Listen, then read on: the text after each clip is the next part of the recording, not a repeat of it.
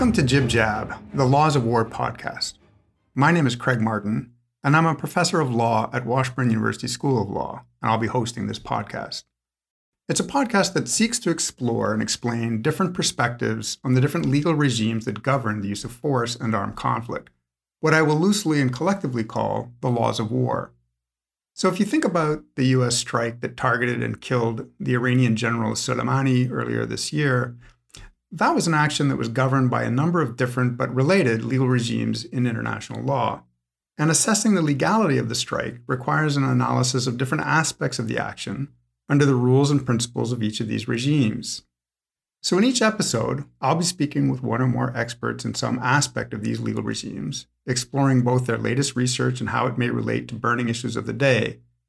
But in this introductory episode, I want to just explain in a little more detail the scope, purpose, and format of the podcast, and as well to provide an introduction to the various legal regimes themselves so as to provide the foundation upon which the rest of the podcast will rest. So let me begin with the mission and purpose of the podcast, which should shape everything else. Now, the mission is actually twofold. I'm trying to achieve two different, but I hope complementary things, which I know at the outset is going to be difficult. First, I want to provide a forum in which experts in the different legal regimes that comprise the laws of war can discuss different and often competing ideas about the specific rules and how they operate. So, to create a forum that helps to encourage a genuine debate and explores a wide and diverse range of perspectives, with a view to really facilitating an exchange of expert perspectives outside of the typical realm of scholarship. Because, particularly in the United States, in my view, the conversation tends to be somewhat unbalanced, with insignificant attention to pay to some of the competing views. But second, I want to use that forum to help make the laws of war accessible and explicable to a more general audience. Certainly to legal scholars and policymakers who don't specialize in the laws of war, but even to a broader audience still. In my view, there are few subjects more important than the use of force in armed conflict. Decisions made by governments about war are among the most important and consequential that governments can make. And so publics need to understand the laws that govern these decisions and have the tools to assess whether those decisions were legal or not. Because despite what realist international relations professors might think, the law does matter. So I will be trying to find the difficult balance of making this both deep and sophisticated enough to not only interest the experts, but actually provide some value added to the discourse, while also making it accessible and, and intelligible enough that it will also be of interest to the non expert, and that a broader audience can learn something about the laws of war from it. I know that this is a very hard balance to attain and maintain, but that is the goal at the outset in any event. In terms of format, I'm planning to keep each episode to about 40 minutes long, and each episode will consist largely of a conversation in which I speak with one or possibly two scholars, policymakers, or practitioners. I'll often use their recent research and, and writing or other work as an entry point to discussing some important issue. So the podcast will serve as a way of introducing the audience to recent scholarship and the like, but it will largely be issue driven, with the purpose of each episode being to explore and examine specific issues. And often, we will try to use recent events as the framework within which to explore these issues, such as the strike on Soleimani, for instance. In terms of substance, I've said that we'll be exploring the different legal regimes that comprise what I'm loosely calling the laws of war. Now, the two international law regimes that are most central to this are the ones that give rise to the acronym JIB JAB that I use in the podcast's name. That is, the jus ad bellum, which is the regime that governs the use of force by states, and the jus in bello, which governs the conduct of armed forces within an armed conflict. But international human rights law also operates in the margins of these two regimes, and war powers provisions in national constitutions also often get implicated in analyses of the legality of specific actions. And there are even other legal regimes that may sometimes come into play, such as domestic foreign relations law or the law of state responsibility in international law. And these will all be the subject matter of the podcast. So that is a short intro to the purpose, format, and scope of the podcast. For the re- remainder of this episode, I want to provide a brief introduction to the primary legal regimes, that is, the jus ad bellum and the jus in bello, This is intended to serve a purpose for both the non expert and the expert listeners. First, I hope it will serve as a helpful reference for the non experts to provide a basic framework of the central rules and principles of the regimes and how the regimes relate to one another, all of which will provide the necessary context for understanding the more detailed discussions that will follow in the episodes to come. And much of this will seem rather basic and perhaps redundant for the expert listeners, and they may be inclined to skip the rest of this episode. But at the same time, I will be identifying some of the areas of disagreement and thus the fault lines in the debates over the interpretation and operation of the central rules and principles. And so, even for the expert listeners, parts of this introduction may be helpful in clarifying the starting point or foundation for some of the debates that are going to follow, or at least for understanding what I am identifying as the most widely established understanding of the legal landscape. So let's begin with the jus ad bellum regime. This is the international law regime that governs when states may use force against other states. Now, the question of when sovereigns could justly or lawfully use force, of course, goes way back, as far as classical Greece and then Roman times, and there are many references to it in our literature. My learned lord, we pray you to proceed and justly and religiously unfold why the law Salic that they have in France, or should or should not bar us in our claim. And pray take heed how you impawn our person, how you awake our sleeping sword of war. We charge you in the name of God, take heed. For never two such kingdoms did contend without much fall of blood. That, of course, was Shakespeare's Henry V. But despite this idea of just war appearing throughout the ages, the prohibition on the use of force only really becomes a part of international law in the 20th century. It is, in many ways, the very core of modern international law and the raison d'etre of the United Nations system. The basic principles are straightforward and can be very briefly stated. There is a general prohibition provided for in Article 2.4 of the Charter of the United Nations that bars states from using force against other states. Now, there are two clear and accepted exceptions to this prohibition. The first is that states may use force against other states when authorized to do so by the UN Security Council under Article 42 of the Charter to help restore or maintain international peace and security. This is part of the collective security system that the United Nations was designed to create. But because the UN Security Council is often characterized by gridlock and dysfunction, this exception is not often invoked. The use of force by NATO in Libya in 2011 is a recent example uh, of such an authorized use of force. The second exception, provided for in Article 51 of the UN Charter, allows states to use force in individual or collective self defense without requiring UN Security Council authority in response to an armed attack. Now, individual self defense refers to a state using force to defend itself against an aggressor state, whereas collective self defense refers to a state or states using force to defend some other third state from attack by an aggressor. Again, a feature of the collective security system envisioned by the United Nations system. So that's the very basic framework of the regime in a nutshell. But as we'll begin to unpack these terms and look more closely at some of the elements of these concepts and how these principles apply in practice, a myriad of questions and debates begin to emerge.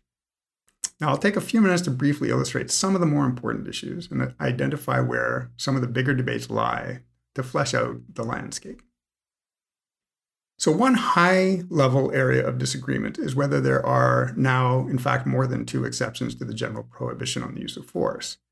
This comes up, for instance, in debate about so called humanitarian intervention, which is the use of force by states against or within the territory of another state for purposes of preventing ongoing crimes against humanity, war crimes, genocide, or other humanitarian crises.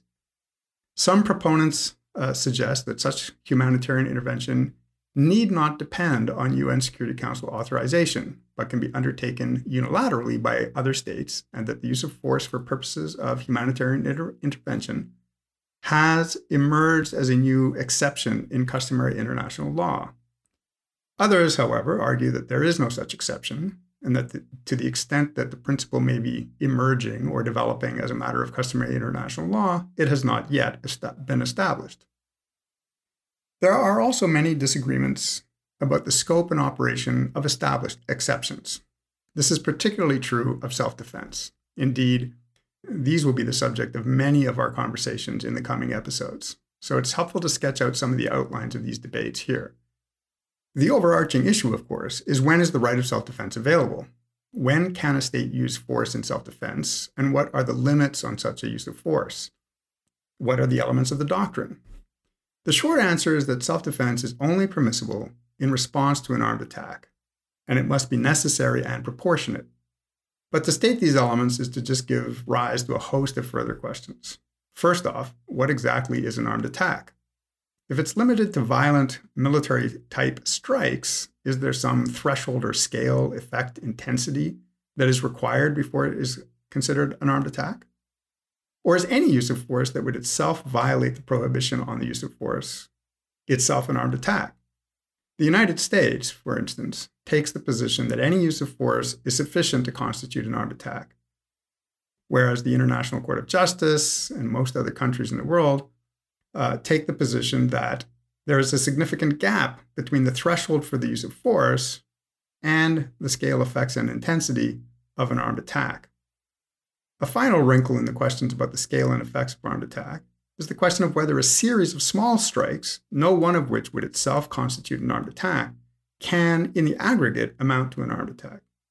Thus, in the recent Soleimani strike, one of the arguments advanced by the United States was that it was responding to a number of small missile attacks on its bases by Iranian supported militia, which in the aggregate comprised an armed attack that justified a use of force in response.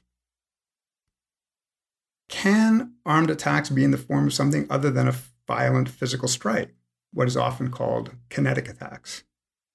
The most obvious example of a non kinetic attack is a cyber attack. Does a cyber attack on the electrical grid, for, for example, count as an armed attack that can trigger the right to use force in self defense? Many argue that it does, so long as it causes the same kind of physical damage and human injury as a kinetic attack. But even that is somewhat controversial. The next question relates to who or what is capable of conducting such an attack. That is, whether the concept of armed attack is limited to state action. In other words, can a state act in self defense in response to an armed attack launched by a non state actor, an NSA, like a terrorist organization? Or to put it a different way, is an NSA capable in legal terms of conducting an armed attack? And if so, what are the limitations on that? Now, the response to 9 11, the 9 11 attacks uh, on the United States, September 11 2001, would seem to suggest that non state actors can indeed mount armed attacks and that states may use force in response to such attacks. But what are the conditions on how and where a state may strike back against the NSA?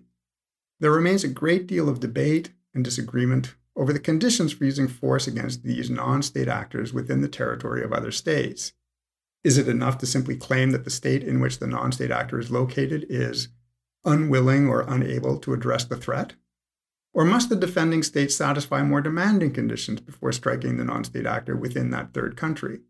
Now, this does not mean that we can use military force whenever or wherever we want. International legal principles, including respect for another nation's sovereignty, constrain our ability to act unilaterally. But the use of force in foreign territory would be consistent with these international legal principles if conducted, for example, with the consent of the nation involved or after a determination that the nation is unable or unwilling to deal effectively with a threat to the United States. That, of course, was former Attorney General Eric Holder.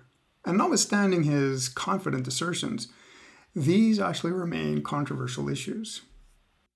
So, so far, We've been talking about responses to armed attacks that have actually occurred. But a further big question is whether states may engage in anticipatory self defense in response to an imminent armed attack. And if so, what does imminent really mean? This has been an area of huge debate, particularly within the context of the doctrine regarding use of force against states that are unwilling or unable to deal with terrorists within their territory. And it may be recalled that anticipatory self defense was stretched further with arguments in favor of so called preventative self defense that was dubbed the Bush Doctrine in the run up to the invasion of Iraq in 2003. and this argued that states could use force in response to a more distant and speculative threat so long as the magnitude of the threat was sufficient. In other words, states could use force to prevent hostile states from developing weapons of mass destruction, even though an armed attack was not imminent, because the risk posed was too great to wait for that threat to materialize. Our enemies would be no less willing. In fact, they would be eager to use biological or chemical or a nuclear weapon. Knowing these realities, America must not ignore the threat gathering against us.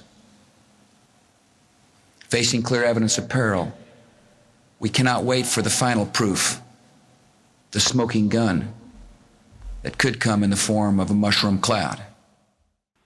That was President George W. Bush articulating what came to be known as the Bush Doctrine, or preventative self defense. Now, the Bush Doctrine has been largely rejected, but elements of it have worked their way into arguments over the meaning of imminence, which remains a subject of great debate. I will leave the details of that debate for later episodes, as many guests will no doubt have differing views on the issue. But it is important to at least note that imminence is really a function of the fundamental principle of necessity. Self defense is reserved for situations in which the use of force is a last resort, when there is no alternative. In a word, when it is necessary to prevent the continuation of an armed attack. Many of the debates about self defense can be ultimately boiled down to differences over what is truly considered to be necessary and how necessity is defined. Coupled with the principle of necessity, the other fundamental principle of self defense is the principle of proportionality. In general, this means that the force that a state uses in self defense is limited to that which is proportionate to the harm that would be caused if the armed attacks are not stopped. But there are disagreements about this too, not only as to how it is applied in specific circumstances, but even over the very meaning and scope of the principle.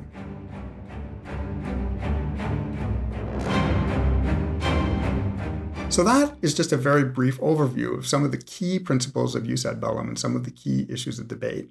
Next, I want to say a few words about the second major legal regime, the jus in bello, which is independent of the jus ad bellum, but related in important ways and sometimes controversial, uh, which I'll come back to. Now, the jus in bello is often also called international humanitarian law, IHL, or the law of armed conflict, LOAC. These terms, by and large, all cover the same regime, though some argue that there is some slight difference in nuance. Here, I'll use IHL for simplicity. Now, this regime governs the actual conduct of armed conflict. That is, it provides the rules and principles that govern how armed forces conduct themselves in an armed conflict. So, for example, most people are familiar with the Geneva Conventions and how they govern the treatment of prisoners of war, and indeed, the four Geneva Conventions, along with their two later protocols, are the treaties that form a large part of the foundation of IHL, along with some earlier Hague Conventions. And they are complemented by a large volume of customary international law. It will be recalled that the Bush administration questioned the continued applicability of IHL and the Geneva Conventions in the so called global war on terror. This debate is occurring because of um, the Supreme Court's ruling that said that uh, we must conduct ourselves under the Common Article 3 of the Geneva Convention. And that Common Article 3 says that you know, there will be no outrages upon human dignity. It's, it's, it's like it's very vague. What does that mean? Outrageous upon human dignity. That's a statement that uh, is wide open to interpretation. While the Bush administration's attempt to marginalize IHL was unsuccessful, there do indeed remain lots of questions about the scope and application of its principles. But to begin with the overarching purpose of this regime, it actually serves two primary but rather different objectives, which are indeed in some tension with one another. The, the first objective is to limit and minimize human suffering in armed conflict. Thus, it limits or prohibits certain inhumane means and methods of warfare. For example, certain weapons like chemical weapons are prohibited, and civilians and the wounded are to be protected as far as possible, and so forth. But the second objective is indeed to provide legal authority for the use of lethal force and violence in the pursuit of military objectives in war. And thus, combatants involved in armed conflict are not only legally authorized to use force, but they're also thereby immunized from the operation of other legal regimes that would make such conduct unlawful, and for which they might otherwise be prosecuted or held liable. Thus, in short, IHL both authorizes the use of violence and lethal force, but seeks to limit the extent to which this causes unnecessary human suffering. Now, importantly, IHL only operates in the context of an armed conflict. And it is IHL itself that determines when an armed conflict comes into existence. This is a crucially important concept to understand at the outset, and it's the subject of considerable controversy. Why? Well, think, for example, of an instance in which the American use of drones to engage in targeted killing of suspected terrorists uh, operates within the territory of Yemen.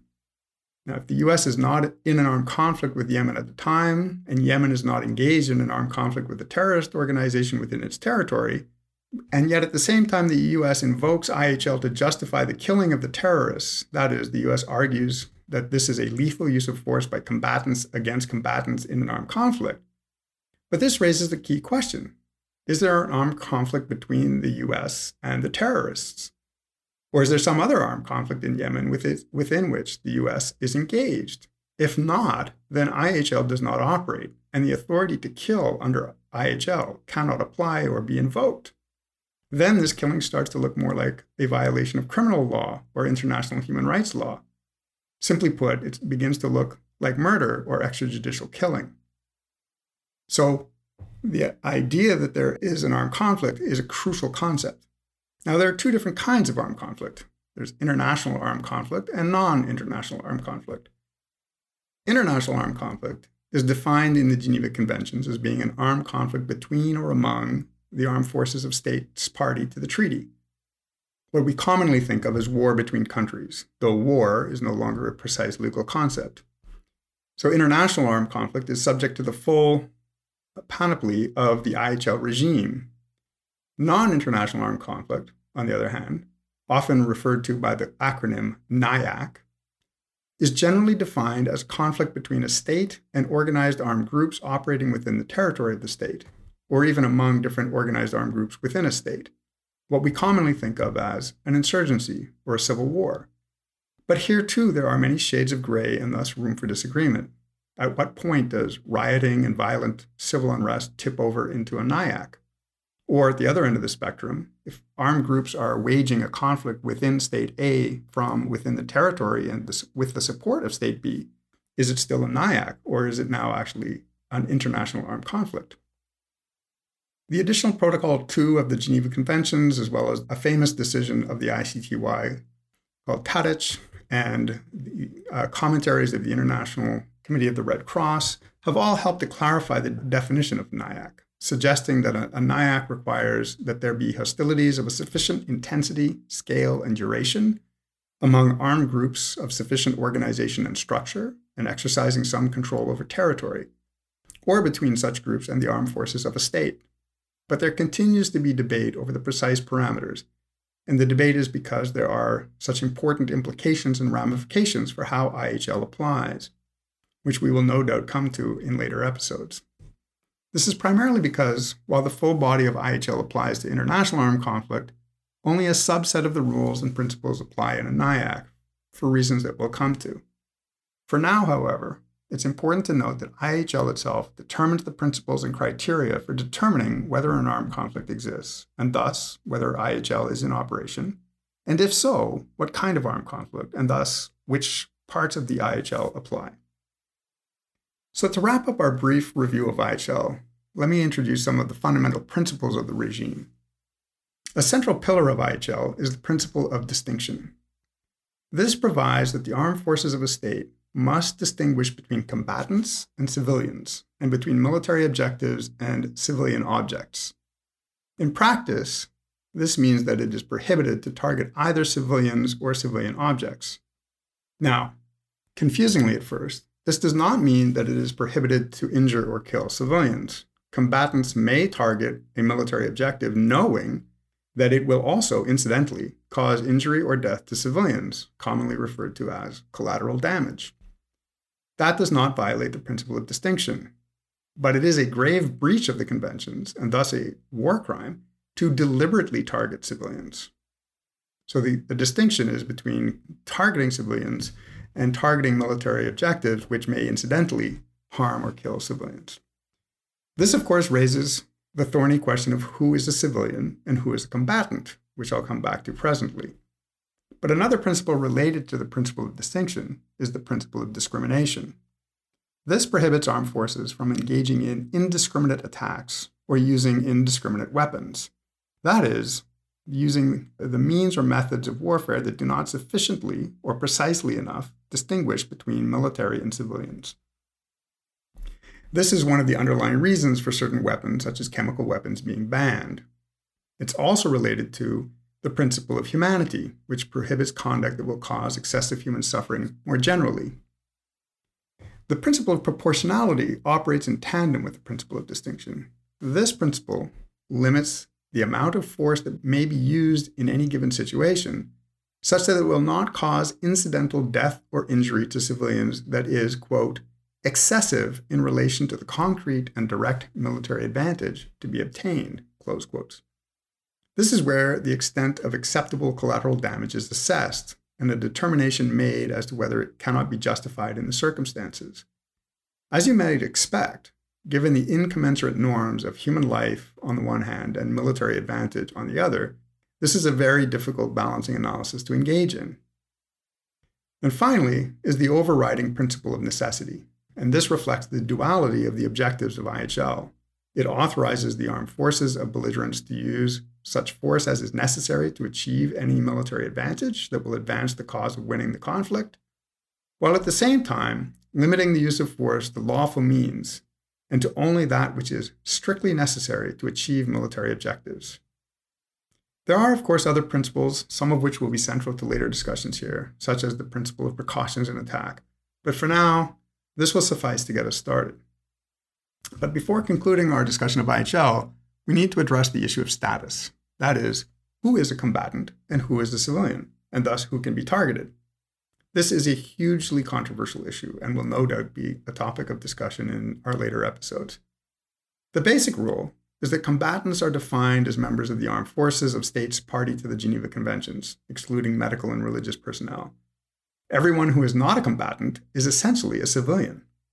Of greatest significance, in an armed conflict, combatants can be targeted based on their status, that is, simply because they are combatants, regardless of what they happen to be doing at the time that they're targeted. On the other hand, civilians are protected.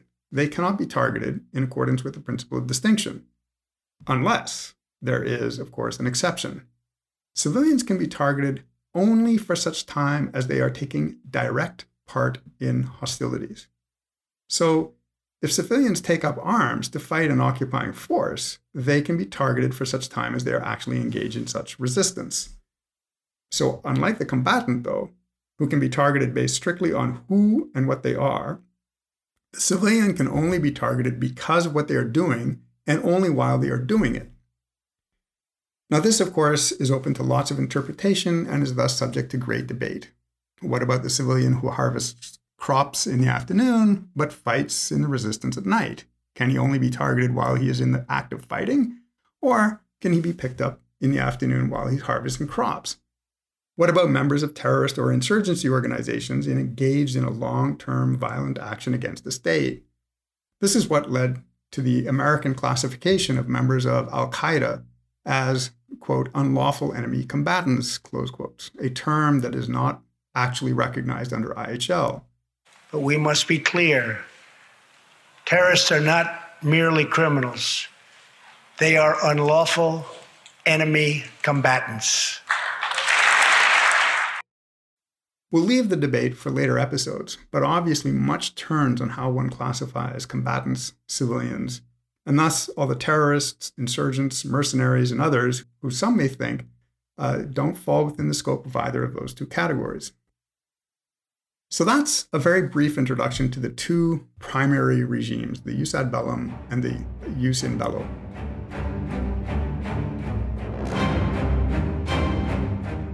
But before wrapping up, we must say a few words about how they relate to one another and other legal regimes. Again, there's a fairly straightforward rule, and then lots of gray and controversy over its exact scope and operation.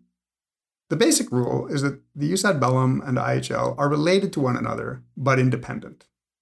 Their independence is perhaps the most important. What this means is that IHL operates equally for all parties to an armed conflict, regardless of which side may be the aggressor or which side the defender, in terms of the Jus ad bellum. So the armed forces of the United States are not less bound by the rules of IHL just because they're fighting Nazi aggressors in World War II. And the armed forces of the state, justified in its use of force under Jus ad bellum, may nonetheless be found to have committed war crimes under IHL. This independence and equal application and operation of IHL among all belligerents is vital to realizing the goal of minimizing human suffering. But at the same time, while they are independent, they are related. And thus, the use of force in uh, jus ad bellum terms, for instance, that is a use of force by a state against another state, will typically trigger an international armed conflict and the operation of IHL. So, what about the relationship of these two regimes with other regimes?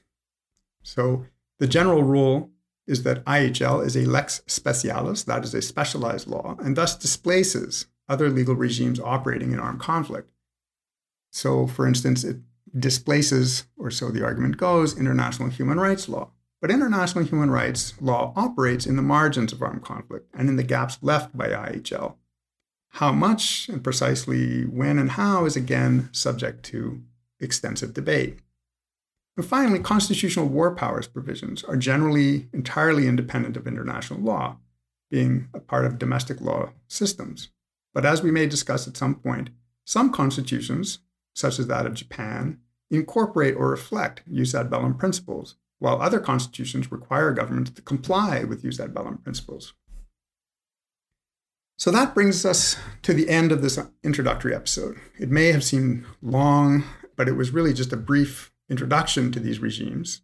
And I'm guessing it may have been a bit dreary just listening to one voice lecture this entire time, but I hope that it may help set the stage for a series of conversations and debates that really will be very interesting and exciting, and will be perhaps more intelligible given this introduction to the basic outlines of the law involved. These debates will be on some of the most important issues relating to the laws of war. And as terrible as war is, and as paradoxical and ironic as it may seem to have laws purporting to limit this most barbaric and uncivilized human institution, those legal limits are what help to reduce the incidence of war and the human suffering that it causes. So, until next time, this is Jib Jab, the Laws of War podcast.